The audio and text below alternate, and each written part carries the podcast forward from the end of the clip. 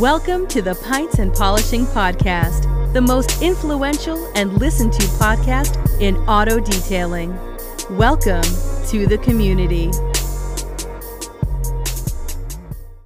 Hi, welcome to the Pints and Polishing Podcast. I'm Marshall. That's Nick. You can find us at the Hyperclean Specialist Group on Facebook, or if you're a TikToker, go hang out with us there at Hyperclean Store. Best two ways to interact the Hyperclean Specialist Group no doubt is having more and more fun. I love seeing the post, all the guys working out there getting after it. Uh, I think one comment has been made while there's so much other things that go on in groups outside of ours, which is cool. They can do what they want. One thing they know about the Hyperclean Specialist Group is those guys are in there working, they're cleaning cars, and they're having a great time. So it's cool. Yeah, it's a great part of our group. You know, I, somebody posted it last week. You can't get a better what do you call it compliment then our group is professional fun you know no bs no no nonsense and, and that that's a the way we want it right that's that's the people we attract that's the the people that are using our stuff and that's a credit to them everybody seems to keep things above board and even when we have little small things it gets handled pretty quick and that's uh it's the greatest compliment we've gotten about that group for sure yeah, it's been fun to see. All right, buying or selling? What do you what do you got? You buying or selling? I, I got to bring this up. Selling? I'm I'm buying the fact. You know, we're getting a lot of rain out here for for the desert. You know, we had an inch fall within like 30 minutes. Uh, the the city about crumbled. I'm sure everybody's seen the casinos just you know underwater and it coming through the sports book because anything over a half an inch at a time out here, the city's not designed for it. So where somebody, you know, in the Midwest hears an inch, I know where I grew up. If you hear an inch, it's like, ah, it's an inch. Inch out here shuts the world down, dude. So, like for us, if it's a if it is an inch of snow, inch of snow, there's no school, like nothing yeah. can happen. So, dude, if it's an inch out here, but the wildest thing. So I'm driving on the freeway yesterday, and I pocket of the city is getting drenched. Not every pocket, but this one pocket. Marty, you should see people out here. I mean, rain starts hitting their windshield, their car. It is on a freeway, two miles an hour. You will see cars under underpasses parked. Like they don't even want to be rained on. So I'm buying the fact, look, we live in a place in the desert where, you know, it's pretty, pretty well documented. We could use the rain, but I'm selling people's reaction to it because we have two things that have hit. Driving with people here that didn't grow up with rain not good. Secondly, the humidity it brings. That's all you hear about. Weather guy. You know what I'm talking about. You could be anywhere and it's weather person. It's in my house. You know, everybody is talking about the weather and there's nothing more boring than weather talk. But it's like in my life again. You know, where it's like, "Oh man, can you believe how humid it is?" It's like, "Yeah, it just rained." Of course I can believe that it's humid. Now, this is called quote unquote monsoon season, but that's really not that big a deal here. Uh, that's what they call it here. But, you know, since I've lived here, this is probably the wildest few weeks of, of weather we've had. All right. So here's my notes I'm selling the hot here guy. that's what's so funny. That's why I started laughing. I was like, no, don't steal it. Like, stay uh, with the rain, stay with the rain. Uh, you started going humidity. I'm going, oh, don't steal it. Don't steal it. Uh so casinos underwater? I mean, I haven't been looking. Like well, like, you know, there's just parts of the strip, you know, so people that don't get it is like it's just not built. You know, they don't think about an inch of rain at a time. So what happens is parking garage will flooded, will flood, parts of the city will flood, and then the roofing and all the stuff you take for granted in these places that get rain. See, we get 50, 60, 70 mile an hour winds all the time out here. So our roofs aren't going to blow off like in some parts of the country. But if it starts to rain, man, it's not, it's coming through. So you just have buckets everywhere in casinos and casinos just carpet destroyed. And it's, it's just because what's the purpose of engineering for something that hardly ever happens? Right. It's just, it's just not the way the city's built. So I, I know when, uh, when there's traffic going on in Vegas, you just got to talk to Nick and know if there's traffic. Cause so I'm pretty sure I know the day that you're talking about then because I remember last week hearing some horns, hearing some F bombs. like I know when Nick's in traffic. it's like what what is going but you literally yesterday man i'm telling you so i'm driving it's clear then this one pocket of the city's getting rain and it's like and everybody hits their brakes marty and it's like they don't realize how dangerous that is because everybody behind you is going 80 miles an hour it's not raining where they're coming from them nuts and so these people just don't they don't know how to deal with it. And I, i'm certain that they come from somewhere else. Not everybody's born here. So I know they come, but once you get used to no weather, when the weather hits your windshield, guy, people don't know what to do out here. It is it is the wildest thing to experience, and you know, again, if you just drove another mile, you're out of it. And that's the Hmm. other thing they don't put. You got all these idiots sitting under the bridge. It's like, dude, it's you just drive like another few feet, and it's not raining. It's not raining everywhere like this idiot. So yeah, I because it's funny because we were joking about it earlier. I mean, that's it's absolutely right. I mean, I, that the I'm selling, and I for me this week I, I had to figure out something I was going to sell because I buy like literally. I'm a buy guy, right? I mean, you, you know that. Uh, I'm always buying. Let's buy. Come on. What's Yeah. next? Let's buy. for those that don't know, yes. what is this for? so I'm like, okay, damn it, I got to sell something. I'm like, you know what? And it's not just that we talked about how hot it is on the community pub recently, and everybody was, you know, not just that. Community pub is fun. Everybody gets on and says why their area is hotter. I get it. It's super fun to say that. I'm not doing it for the detail. It's hot guy. I'm doing it for the guy you, you, know, maybe it's the UPS driver, the random person that you run into, right? always talk about the weather. It's cool. I love talking about the weather, but I do it a little different. When this guy's complaining about the heat and it's uh, so hot, I was like, man, good thing it ain't cold, you know, or I'll run into him. He's like, oh man, the weather. I'm like, yeah, man, you staying cool when it's 30 degrees out because it's winter. Or if it's in the summer, I'm like, yeah, man, you staying warm.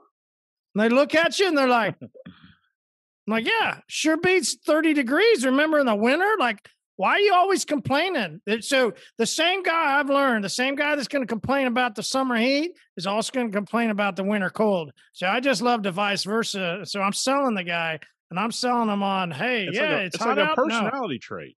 Yeah, like it's almost like a personality for them. It's like, oh, you know, uh, can you believe this weather? It's like, yeah, dude, I've lived here. I, hmm. I the shit's hot in the summer. I mean, and I What and then I just go. I'd sure rather it be hot than it be cold. oh, dude, I, this is Like- the conversation I always have. I'm a summer person. Like it's I, I cannot stand other than going to Tahoe or somewhere like that to ski for a minute. I don't want to live in snow. It's dirty. It's cold. I mean, what what's fun hmm. about it? Nothing. There's nothing fun unless you're skiing, snowboarding, whatever. Okay. So to me, wishing away the heat is just not my thing. Like if it can be hot all the way to November, you know, those times in your life when it's like, oh man, it's 70 in November. This is wild. Thanksgiving's not going to be great. I don't want it to be cold. Like, who wants it to be cold other than the guys that ski? I, it just it just isn't the same. I get it, football, all that. I'm in, but we can play football when it's hot. They do it in Florida all the time. All the time. All right, so I was working on this little Volkswagen the other day. Uh Volkswagen GTI. Nice Wow. little beauty of a ride. A hot and wheel. uh, you know, it's another nostal- nostalgic moment for me. But do you have a friend that you grew up with that got a really badass car and they really tricked it out, did a bunch of stuff? My my friend Stuart, which I've shared the story, he got a GTI when when we were in high school. He's a pilot now, so he's always been a thing of speed, right? It's always been his thing. I mean, they had so much stuff that his dad was a, a oral surgeon in town. So, right, There you can just go. imagine he got to do whatever he wanted to his GTI, and it was a lot of fun to go in. Right? I mean, he would fly around people. It was a blast. Did you have? I mean, did you have a friend that you got to just? yeah, we had we up- had a couple friends, but I mean, look, I tricked out my Jeep. You know, I just, I mean, my dad's not an oral surgeon, and we didn't have that kind of money, but I just did it piece by piece. You know, put wheels on it. Yeah, I mean, not every guy does that, right, or has the means to do that. But yeah, we had a couple guys. Where I come from is not much different than Tulsa. Trucks, Yeah. you know, mostly truck, yeah. Jeeps, you know, shit like that. I mean, we we didn't really get into I guess a couple guys had some beat up BMWs, but they were those old 330i convertible crappy ones that everybody had.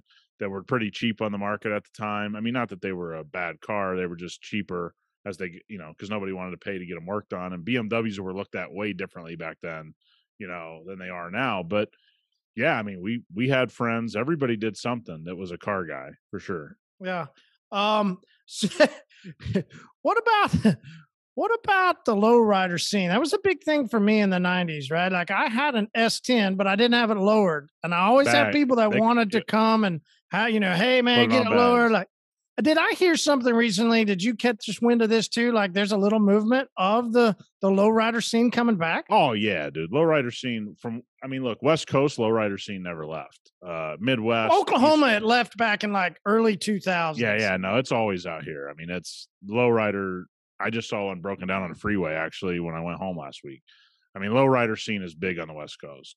Now, there's different types of lowrider scenes. There's guys that do lowrider trucks and they're just on bags. They don't bounce up and down. Then you got the lowrider scene where they bounce out, you know, they got the hydraulics and all that kind of stuff. So the scene is a little different.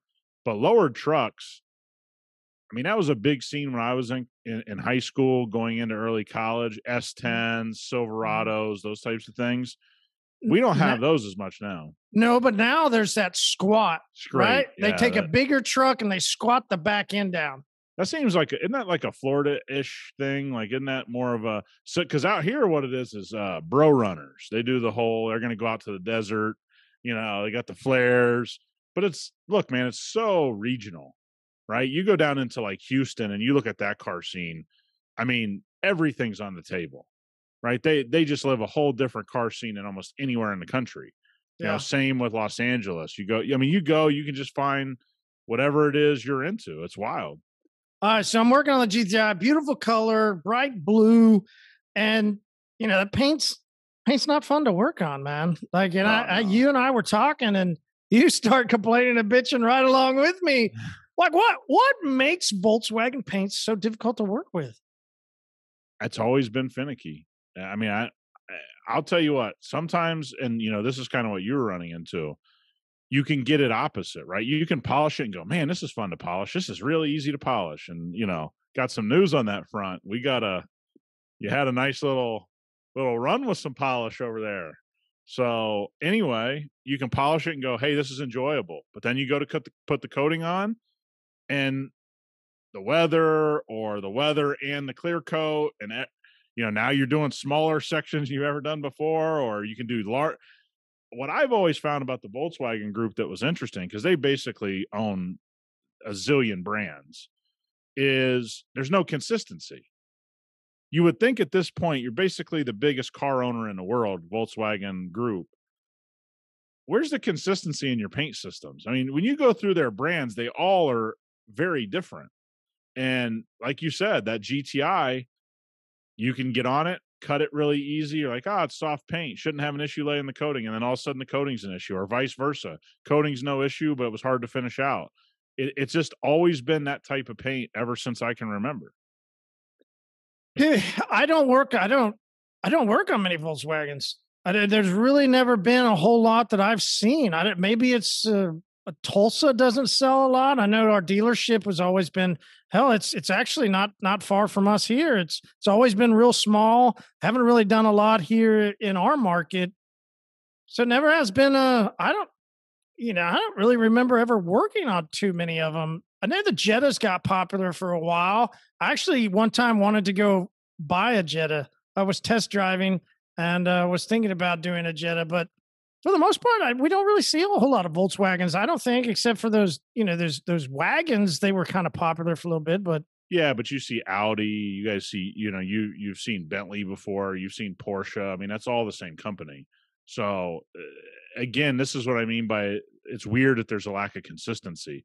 They own so many prestigious brands. You would think at this point it, it would be second nature to paint a car, but uh, they always, I mean, look, I just worked on an Audi black Q8.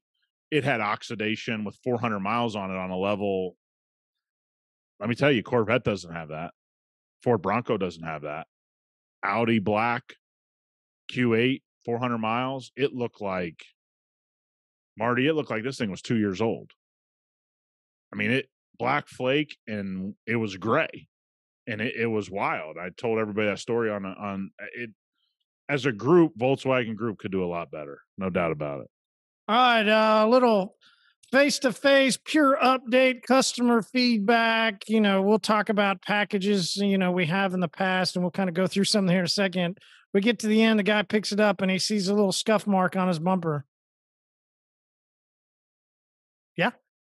Oh, okay. Didn't didn't come out. No, you you didn't you didn't want to do anything other than just get the, the product put on and get it protected. You know, I got a little polish on there for you and polished it out, but yeah, I mean, if you want to get that handled, that we can do that for you. But uh, you know, it's going to take some compound. He goes, "Oh, is that correction?"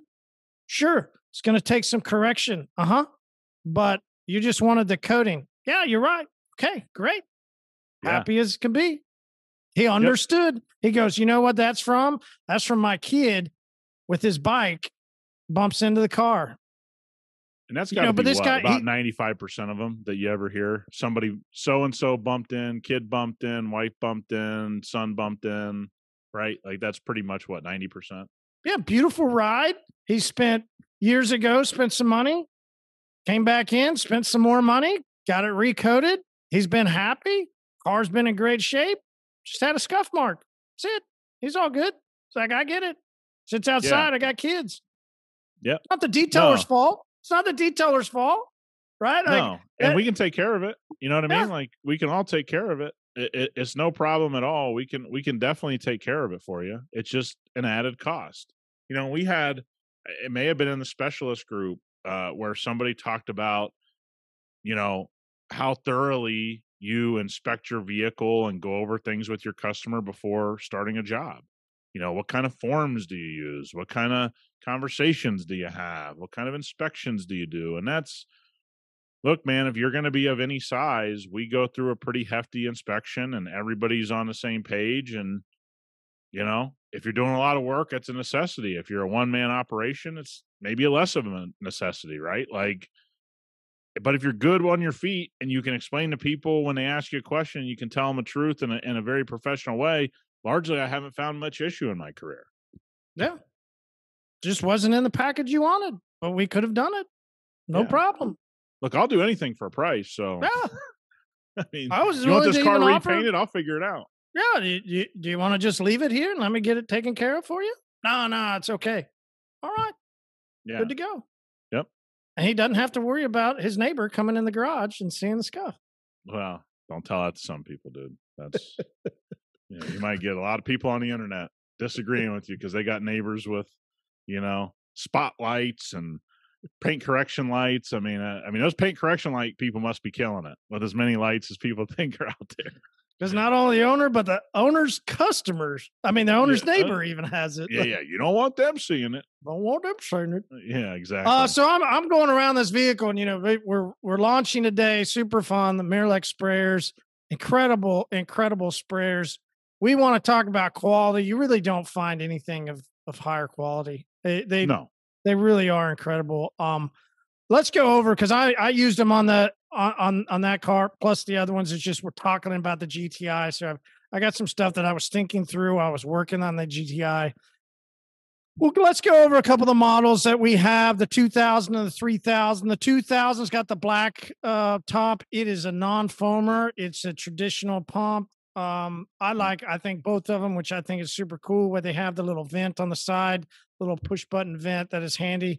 But for mostly on that 2000 model and the black, we call it the black sprayer, the one feature that you and I found to be the most useful, right? Because if we're going to carry these, first of all, we wanted to have something that wasn't just a listen, we've all had, as foamers have gotten more popular, we've all had those little pump up janky ones that you could buy like virtually yep. almost at the dollar store or Harbor Freight. You might have gotten them off of you know a website, but they're virtually the same. You know, they just don't last. They, they don't really produce you know great no. quality of stream. What we definitely found from the Black Marolex, the 2000 model, when you adjust that nozzle, I mean, you can hone in whatever you want. And that angle that I found to make a cone for using as a rinseless, waterless setup. Yep. Uh, I I called you, right? This wasn't even on the GTI. This was on a never. I was like, dude, that spray pattern's incredible. Yep. and look, we're one of I think four or five companies that have access uh, to these sprayers, uh, so they're not available everywhere. And you got to be associated with quality. And trust me, there's a lot of people that want to get involved in these sprayers from Marolex, and they're not allowed. So it is a big deal for us to have these sprayers because this is a quality based company. They're not going to do business with everybody. They reject a ton of people. They didn't reject us. Uh, so that gives our community of people, so to speak, Hey, community. uh, access to high quality stuff, and Marolex is is no different. And the great thing about the the black sprayer, the 2000, is like you said, it basically takes rinseless and waterless to a level I've really never sh- experienced. You know, most of the time I tell people, "Hey, using a little trigger is no big deal. I don't care, whatever." Uh, this is the next level, right? This is if you are really committed to rinseless and waterless washing, you got to get one of these. This this is this is now one of those things that you got to have, and you got to have in a way that just isn't available with any other type of sprayer. So let's go over rinseless waterless. Why? Because why would somebody want to use it versus a traditional sprayer? The ease of, first of all, mixing up the solution, how you do it, whether people, some people will mix up a solution in the big bucket, the rinseless bucket, and then they'll make up their own sprayer solution. Sometimes people will just spray straight out of Eco One sprayer. Walk us through what would be your suggestion then? How do we incorporate this to make our process better uh, Yeah. if we're doing a rinseless waterless? so the whole key to rinseless and waterless is lubrication, right? I know people use the word encapsul encapsulation and this and that, and we're going to encapsulate the dirt. We're going to do that. The name of the game when you're touching your paint is lubrication. Period. End of story. Anybody tells you different is just making up a word. That's that's what we're trying to do. So I've never really used just rinseless or just waterless. I've always used a combination of the two because it just makes perfect sense to me. What makes perfect sense to me is get something on the surface. If it does encapsulate, and that's what people believe, then there's actually a reason to get it on the surface, right? Not use just a rinseless solution. And look, I came from the O&R world, and there was always a hole in the O&R world, which was to me, they really advocated rinseless. And it doesn't have time to encapsulate the dirt if it's on the towel. So I've always been a proponent of doing both.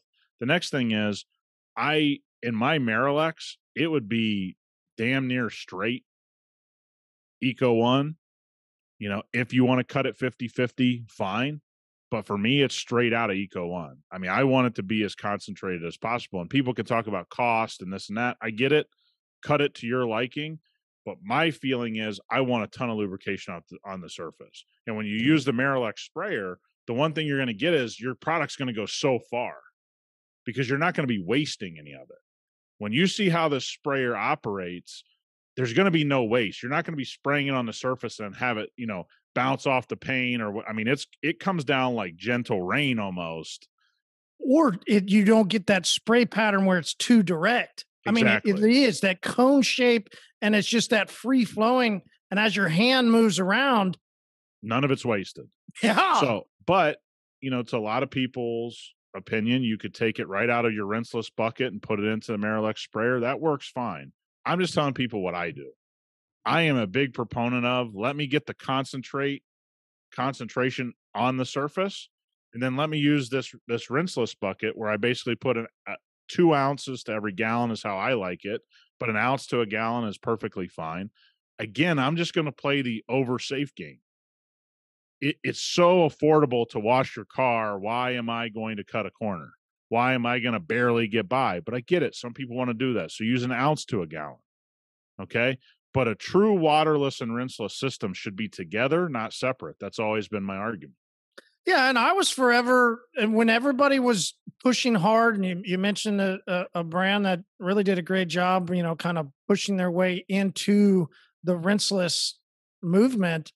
Before that, though, I was using waterless, I mean, since 2008. I've always done waterless. I've never understood the concept of rinseless until we came out with Eco One and you and I really worked on what we were going to suggest, how we were going to work on, you know, using it as a rinseless, waterless combined. And you're absolutely right. I mean, I've always used a waterless system where I spray the paint first. I yep. I'm like you. I never could understand how somebody would just grab a mitt. I'm sorry, a, a block sponge out of some liquid and just go to wash a car. Like it, that blew my mind. So I'm with no, you. And I, and I and I watched it mar cars, mar and and and people can say, well, you didn't do it. Come on, man. We all did it right. All right. I get some people are sloppy with it. We did it right. We did how we were told. And I watched it and I'm like, you know, this isn't working how they say. And it's nothing against anybody. It's just we got to use common sense. The more lubrication I can get on the surface, if I have double the lubrication of you do on on a paint surface, I got less chance of marring than you do. Right? Like that's just that's just a fact. And so that's why I don't, you know, people get really bent out of shape when you don't have these defined. You got to use it this way. So for those that want it defined, here's exactly what I do. Full strength Eco 1 in the Marolex sprayer. If you want to cut it 50 50 or if you want to use it out of your rinseless bucket, be my guest. This is what I do. There is enough lubrication in it to use it in all the traditional ways. I'm just giving you that next level. So I'm going to use it straight. And then I'm going to use it two ounces in my bucket, versatiles in there. And I may have six or seven versatiles in there, depending on the size of the car. And I'm going to use all eight sides. And I'm going to be very, very thorough in what I do. And you're going to get an excellent result. That Marolex sprayer will make your solution go so far. Don't look at the cost of filling it up you may have that solution for waterless. For guys that don't do a ton of cars, Marty, if you have the rinseless bucket and you're just spraying, that Marolex is going to make it go so far. It's going to be a cost saver all the way around. Yeah. And you're going to have all the lubrication in the world there. You're not going to be just barely getting by. And I'll always say lubrication, right?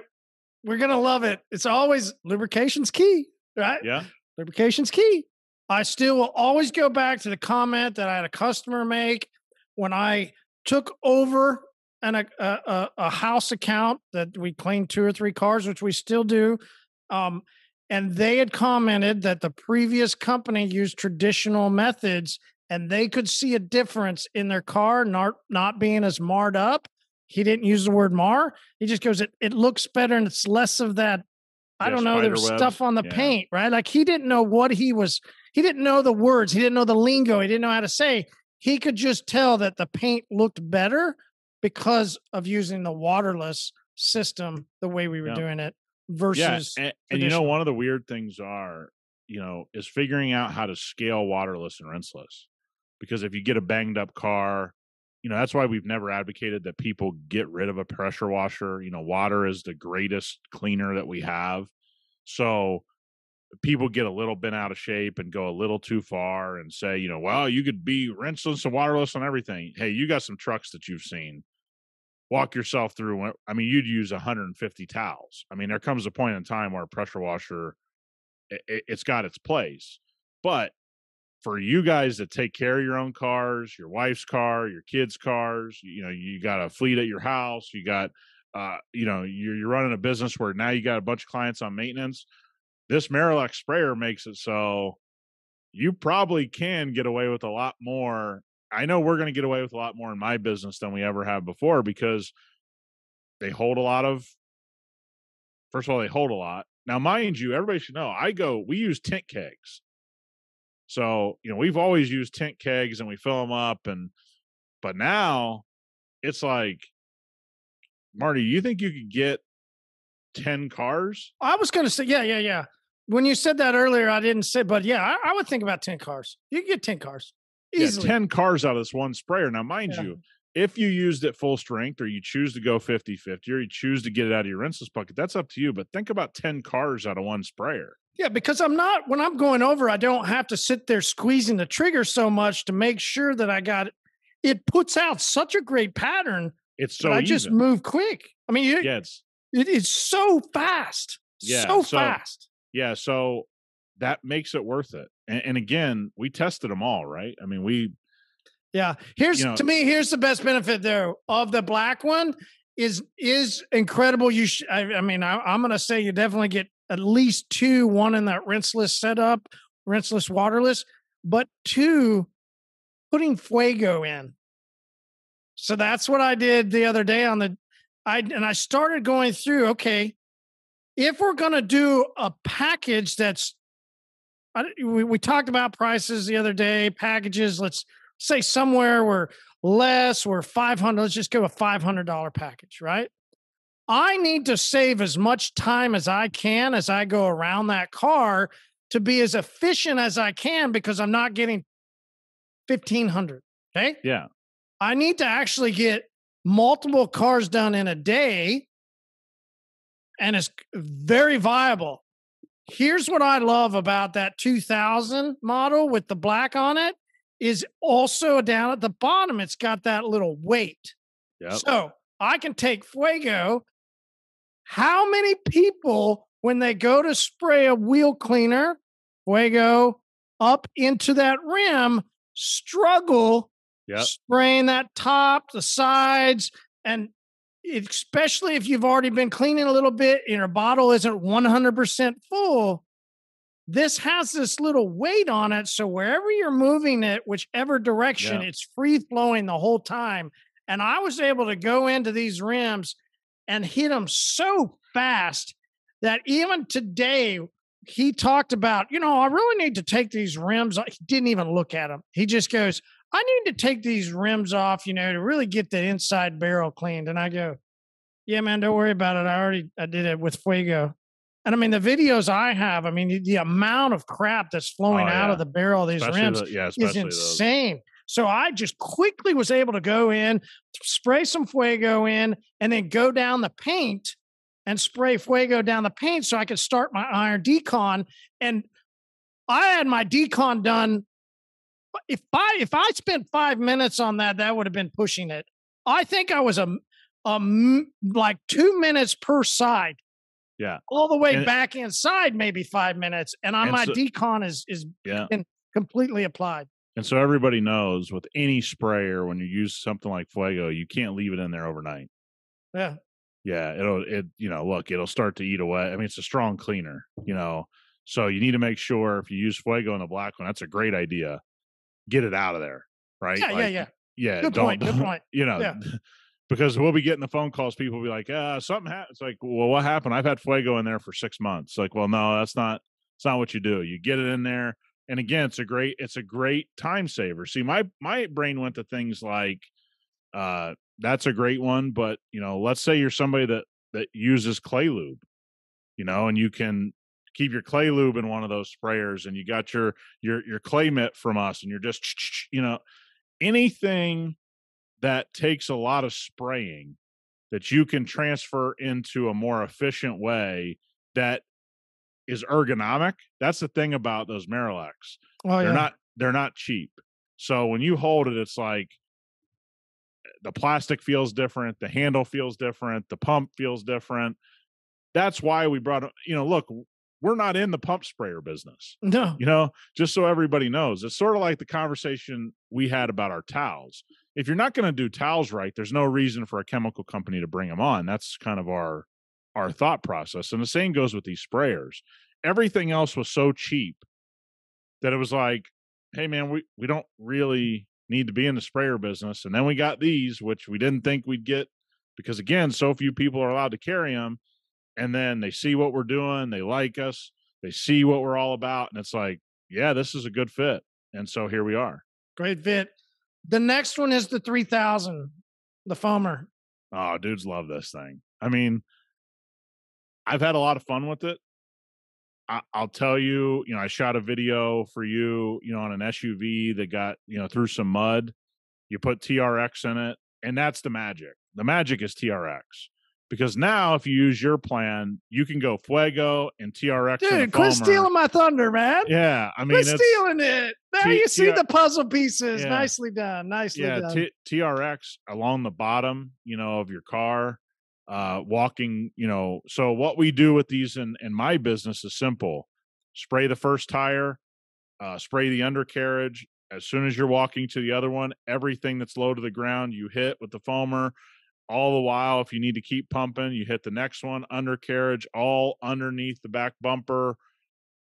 It- and look, you can start seeing how quick this happens, right? Like yeah, what used to take 10 to 15 minutes, yeah, literally both you could add, you're absolutely right, right? That's exactly what I did. So the video that we just put out will show uh, TRX in the foamer.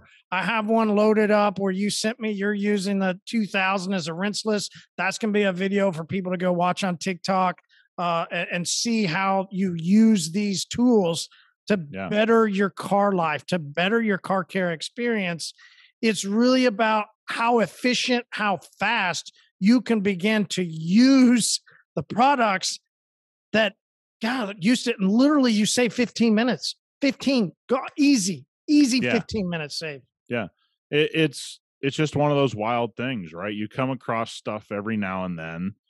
Go back to the foam cannon when it came out, you know, and we started getting access to those years ago. There's just things that change and evolve, and I think for for our people, having access to Marolex is is now going to be one of those moments you go, man, how did I do waterless and rinseless without this thing?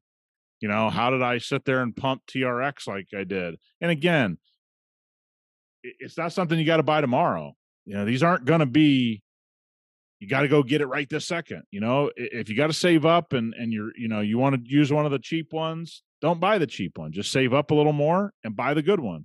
There is such a difference. That's what this is about.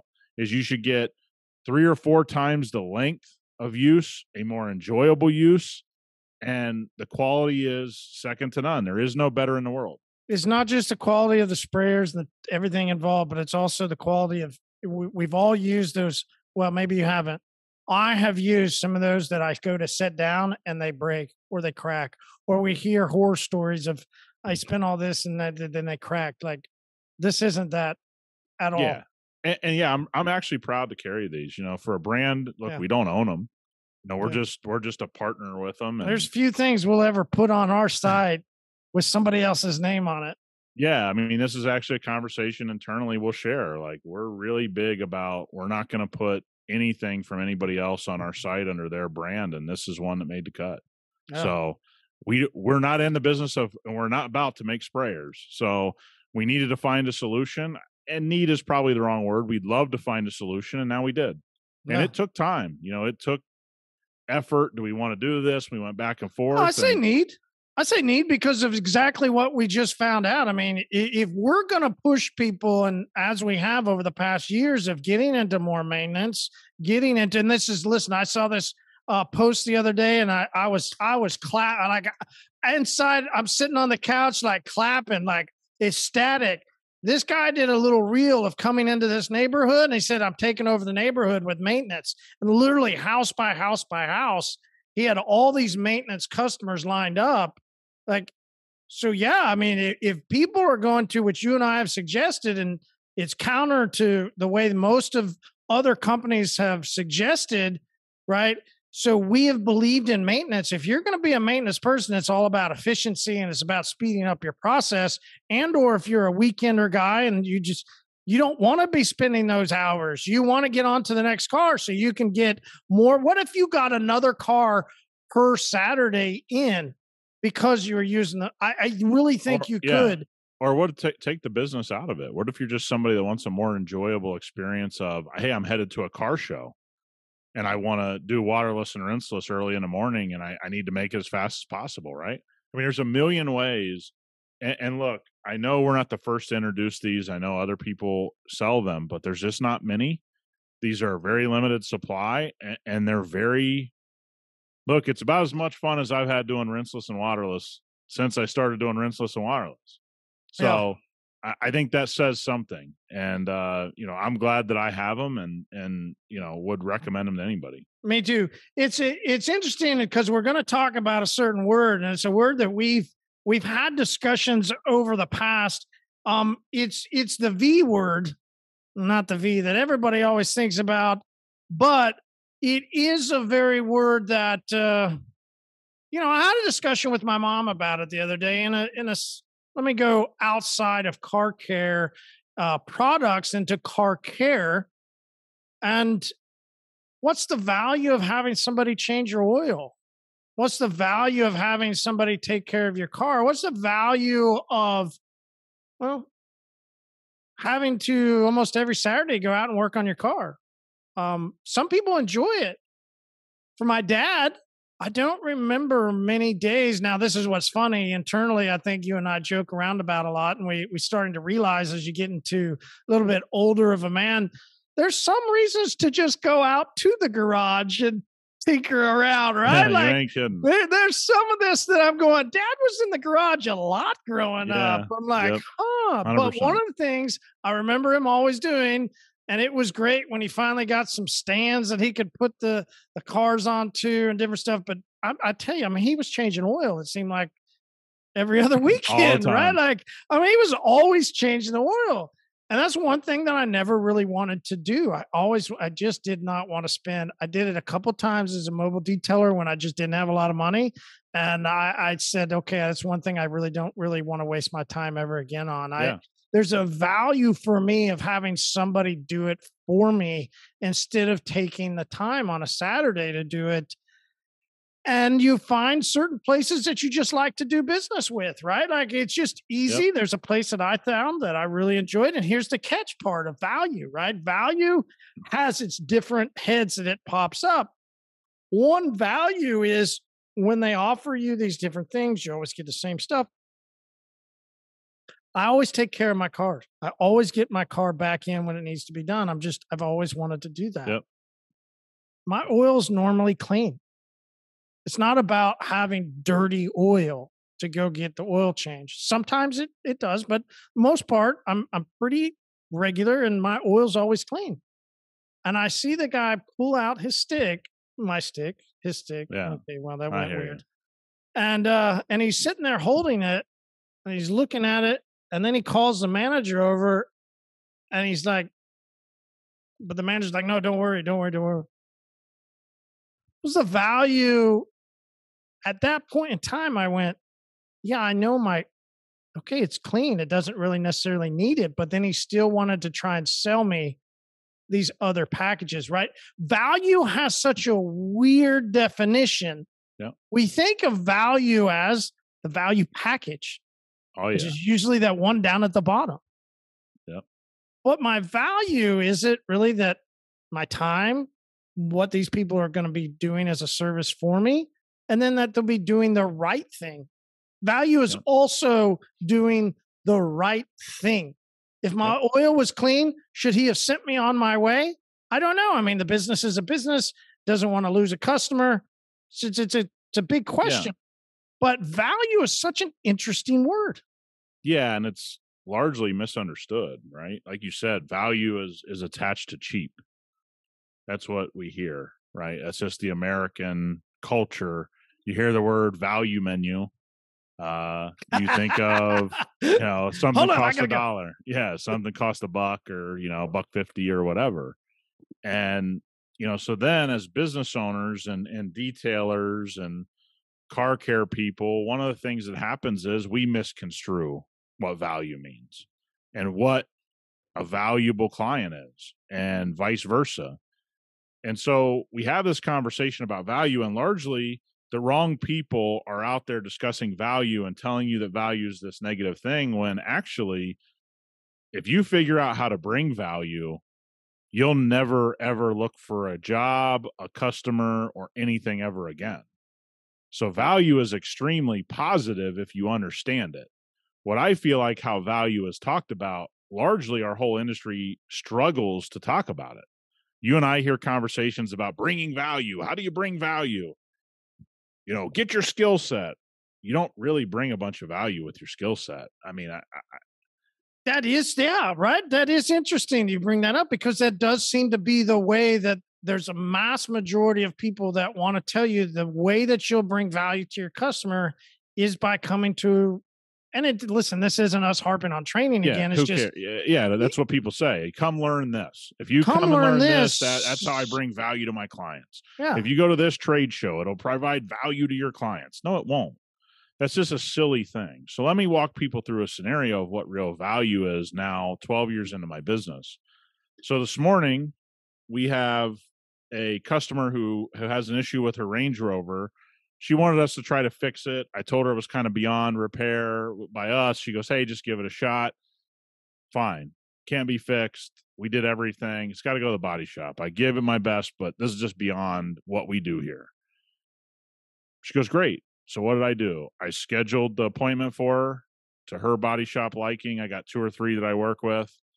Took it in for her this morning. Informed her that had been dropped off. Informed her that I'll handle everything from here. We'll go check the work. We'll make sure everything's good to go. It'll come to our shop if it needs any love, but I'll keep you in the loop. I didn't uh, polish anything. I didn't put a coating on anything. I didn't do anything other than bring extreme value. And for anybody that's ever had to call their customer and tell them that you're on the way to the body shop, it's usually a pretty negative conversation. This conversation was, wow, I can't thank you enough. Thanks for making this easy on me. Just tell me what I got to do. Click. Like, this is what I mean by misunderstanding value. My value today is not my polisher, it's not my skill set. My value is everything we do is designed to make life easy on my customers. And everyone gets charged along the way. My time isn't free, nothing is done at a discount, but and not everybody has a B next to their name in my business and net worth. Not everybody's a billionaire. Okay. This is just a normal upper middle class woman that works really hard, but her time is really valuable. And she wants to know her car is handled properly. So at every turn, we can provide value. And that's where everybody doesn't understand because you know you even hear it on the community pub we have a joke all the time you know we got certain people on there they're they're just they're always experts and they think they know what value means but they don't do any of this stuff that attracts top level talent because all they think about is oh it's how i lay the ppf it's how i put the coating on it's this it, it's like man that's just a minor part of providing value hmm. so if we're if we're thinking we want to provide value for a customer or we're a customer that wants to use a service what are some things that we should look for that would be valuable well if you're a business owner the first thing you should be looking for is to solve a problem okay so i'll give you mine do you like going to the dmv no, not a human being on the planet likes to go on the DMV. You know how many dude, customers I was going to tell you that's it's on my list, dude. It's yeah. literally number five. We we got power of attorney to be able to go to the DMV and register damn near every vehicle we take care of. Now, does that mean we do it every time? No. There's customers that haven't registered their vehicle in 10 years and we've always handled it. What about schedule and maintenance if you have multiple cars or your kids driving around and, and we as detailers see the light come on? the maintenance light comes on. We make sure we go through our checks. We got a little scan system that we use, scan tool. Hey, this needs to get in. We schedule it. You like taking your car to the mechanic? No. The way you provide value, the way Apple provides value to you and I as consumers is to make our life easier.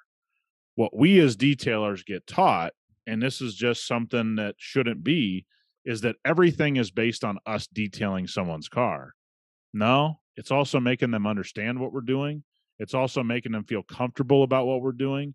It also makes sure they understand when we're done. Like you said, hey, you got this scrape here, man. This isn't this isn't what you paid for, but I want to make sure you knew about it. And I know you saw it. And it, it's all of these things. So really your skill set now this long into my career is about 10 to 15% of what I do. As a company as a whole, even my detailers it's everything else. It's the total experience. It's it's making their life easier and i think that's what everybody i'm sure you're going to hear this on a lot of platforms now but that's what everybody has not talked about in our industry from a whole. Who's told you that they do those types of things? Nobody. I mean they just I'm gonna go ahead and go out on a limb and go. It's because they haven't really done much detailing for a living. Yeah, I mean, come on. I mean, when you're on, eh, look, there's levels to this. I mean, we just got to say that out loud. Like, come on, man. There's people that made it through the recession in 08 and there's people that didn't, right? Like, let's just all be very frank about that. And nobody wants to bang on anybody, but come on. There's levels. And that's what I want guys to hear is like, dude, there are people out there that really value their time. And if they value their time, they're going to pay you to do stuff. So you and I talked about this. Here's an interesting thing. Let's take it out of car care and say, hey, man, nobody loves cleaning their house. Okay. You got a family, you're single. Doesn't matter what point in your life. Very few people love cleaning their house. Let's right? go back to that dog hair talk. yeah, dog hair. Right. Nobody loves cleaning hair. the house. So, what most people think is that your skill set as a as as a housekeeper is what is going to get you hired. No, the first thought when you want to hire a housekeeper is I'm tired of cleaning my house. It's not I need somebody better at it than me. Your first thought is I'm tired of doing it. Yes. So years ago, I tried to clean my own house, right? Post divorce, single, bachelor, trying to grow a business, trying to Right. see his kids. Yeah. I, it really, you're right. I never question if I hired a housekeeper that they would clean my house better than me. Right. And your first thought is, I'm tired of doing it. That's I the most important part of the yeah, Yeah, I the can't most keep important up part with of it. yeah, this Yeah. is the most important part of the conversation. Is so we have a pool, we have uh, landscaping, and we have a house. If you take those three things, that every person struggles with that somewhat, right? If you look at your home, somebody may have a pool or may not, whatever. But if you have a home, you struggle with keeping it clean, keeping your landscape or your yard up, keeping your pool clean. Okay. Those are the three things that invade my life. I, I don't want to do them. But the first thing is, isn't whether my guy can clean the pool or not. It's I don't want to do it. We need to hire somebody. So it tells you in the in the hierarchy of what's most important as a consumer is I don't want to do this anymore. It is not somebody's skill set. Because anybody saying that that's not how they think about it, you're lying to yourself because you want you to be right about skill set. Skill set is down the list of when you're hiring somebody you're just like i don't want to do this anymore. That is the number one reason detailers get hired because somebody doesn't want to clean their own car. They don't want to detail it but they want to ride around in a detailed car. So to put skill set up on this pedestal when even to the customer it's not the first thing they think about doesn't make a whole bunch of sense in the value proposition now it's how do we pick up the phone? We landed a car collection. You know, I, I discussed this on Saturday, all because I knew about cars. This dude didn't even ask me a detailing question the whole time. So you would have lost a car collection opportunity because you don't have the level of knowledge that I have about cars because that's the only thing that sold him. He never talked about if I was great at polishing paint, if I knew what I was doing with PPF. He just knew I could do PPF and I could do film and I could do coatings. That's all he knew. Knew nothing about my qualifications, knew nothing about my training. All he knew was he connected with me because we sat there and shot the shit about cars. And now he knew I was on his level. The value proposition with that guy who's got, I mean, a, G, a Ford GT carbon, which very few people were even able to qualify to get, tells you exactly what matters on big boy level. Isn't whether you can polish paint is it do you make that person feel comfortable that you know what you're talking about? Whatever it is they're talking about you better be able to have the conversation. Skill set just was way down the list. And to this moment bunch of text bunch of calls back and forth my qualifications have not come up of detailing cars think about that that's the value proposition that nobody talks about how often do you get to talk about your skills with a customer? Very rarely. Well, The greatest opportunities I had as a mobile detailer, which we've shared about, is if I could show up, if I could do the work, if I could be there when they wanted, and if they didn't have to ride around in a dirty car. Yeah. Like it, it's crazy how I mean the Yeah. value, the value of handling something for somebody else, and but you know, the next part of that, Nick, is you gotta well, where does value it's always which i said there's a value price a value package so where does providing value generally if i'm going to do that i'm going to say hey i'm providing you a great value but if my price is too high they might So where do we weigh in that? Because right, that's the question that everybody still always asks. We've had episodes about it, but Yep. let's let's let's dive into it for a half second before we finish out. I've got to I've got to create a value proposition for somebody, but at the same time, uh, how do I weigh what they're going to pay in price? Your price I- should be your price. If your if your price is is in the realm of reality, like it has some basis in the world. You're not trying to make five grand an hour to to do a polish on a car. You're really not going to have a conversation that's that out of whack about price. That doesn't mean somebody's not going to give you pushback.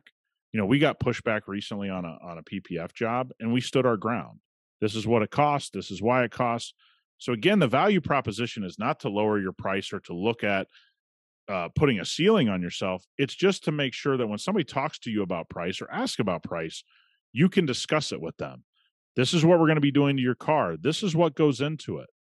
You know, when you start to really tell people what goes into polishing a car, if you know how to do it well, nobody ever thinks you're overcharging. Okay, so how far do we go in that description? Right? Because some people I feel like they would just start blabbering on about, you know, well, I've got to do this extensive, you know, and Yep. they'll use the big detailing Yeah, you- you- terms. You, have to look at it like this. You should never be using terms that are only detailing terms. You should be using words that these people understand. Nobody gives a rip about what you say on Facebook group. You now have a person in front of you that's never detailed a car like you've detailed a car. And most of the frustration we see on Facebook groups are because people can't communicate to somebody that doesn't know anything about detailing. So the reason that everyone has to lower their price is because they can't talk to somebody and make them understand why the price is the price.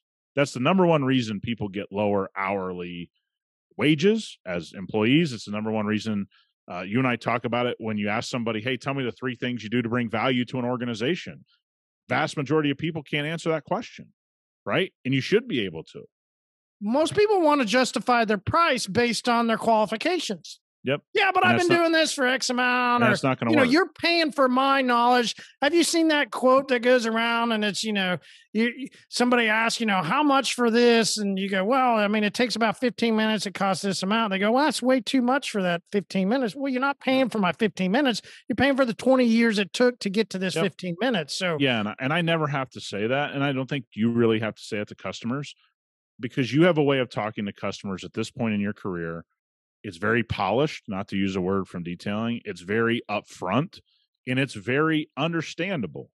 Okay, when I talk to somebody about doing a one-step polish on a car, I'll make it very basic. Hey, you know, just to wash your car and get it prepped. Okay. And in the preparation process to allow us to do polishing, we may spend an hour and a half, two hours just getting your car ready. Okay. There's all these things, and I don't want to bore you, but there's all these different uh, physical or what we call mechanical and chemicals we have to use to get your paint ready. And now all of a sudden you see, I'm not really talking about fuego and clay bar and I'm not using those terms because what does that mean to anybody? I'm just trying to get them to understand the time frame. This is what it actually takes to do it properly. We have a tried and true process that allows us to get this car ready for prep and then we got to bring it in here. And then we have to assess it and we have to see exactly what we're going to do. And then when we assess it, there's another 30 minutes. We're going to attempt to find the best solution for you using a polisher. Okay, a polisher is this heavy machine, and sometimes I'll show it to them. It's this heavy machine that you put a pad on. And let me tell you something in the wrong hands can cause a lot of damage to your car's paint. So you don't want somebody that doesn't know what they're doing with one of these things. Now look at that big machine, Marina. go, yeah, yeah. They don't they don't know that we got a DA that you can't really burn a bunch of paint really, you know, they don't know that. But I'm putting into perspective that this isn't quick. This isn't a 10 minute, you know, oil change. I'm giving them the basic walkthrough on a surface level of what we're going to do. But I'm not going to sit there and say, you know, we're going to do paint correction with this kind of polish and this kind of pad. And, you know, we're going to run our machine at four and a half. And I'm not going to do all that, but I'm going to give them enough information that they understand that this takes a lot of skill. This takes a lot of expertise. And they put together, it takes a lot of that. I don't have to hang shit on the wall or, you know, that doesn't, if it doesn't impress you at the doctor's office, it's not going to impress you in my shop. And how many people go, Hey, doc, where'd you graduate from? I mean, that's just not what people do. So again, that's that's what I don't understand about it. But if you're good at delivering it, you can provide value. And then at the end, they go, Well, this sounds like it's pretty extensive. Yeah, man, it's it's it's about 10 hours worth of work. And that's that's exactly why I'm charging twelve hundred dollars. You know, it, it's extensive work on your car. Oh yeah, man, it sounds like it. I get that like nine times a day. So do you. Man, that sounds like a lot of work. Yeah, because I make it sound like a lot of work because it is. But I didn't tell them about my qualifications. I didn't tell them I've been doing it for 24 years. I didn't tell them about this one training I went to one time. I just found a way to make it make sense to them. And the number one reason people don't buy is it doesn't make sense to them. If I make it make sense, then I'm going to have a higher batting average than anybody in the area. Make the yep. shit make sense. And and the best way to make it make sense, and there's where I think you tie it all together, is because we know that as detailers, we're not always the best at sales. We don't always love to to just have this old call, you know, like hard press sales moment. Yep. We actually find it's much easier to do a, you know, a, a forward type sales process where we're getting to the customer's needs and we're meeting that need. And the best way to do that would be to start back with your marketing. So we all love to market on social. Instead of some ways that you traditionally marketed, what if you start telling people about your values? How you can save them time, ways that they can have a clean car as they ride around, ways that when you get to that sales point, you already know that that customer's probably already there because he's seen something that you put out. And so you could start asking that question, you know, hey, would saving time and have a clean, fresh car be something that you think is valuable in your life? And if you've already put out that marketing and that customer's already there, he's most likely concerned about that. And then the price doesn't really matter at that point in time. You're always yep. just then pressing backwards to, yeah, this is the value that it brings to you. Right. Yep. So that would be a great way for people that are a little bit, uh, you know, a little bit so much on sales, just start bringing it into the marketing and see how it can all work out. So, oh, cool. Value. Yeah. Who would have known? Would have known value could take so many twists and so many turns. Cool. Yeah. So, what happens when you drink a cold beer on a nice hot day outside? Yeah.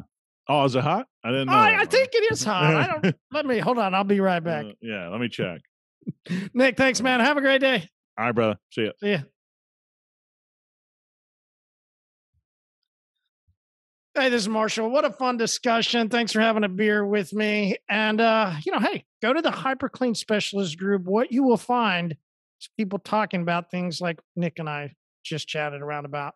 You're going to find a place for you to interact and enjoy your car life experience. Hey, this is Marshall. Whatever you do, make it a great day.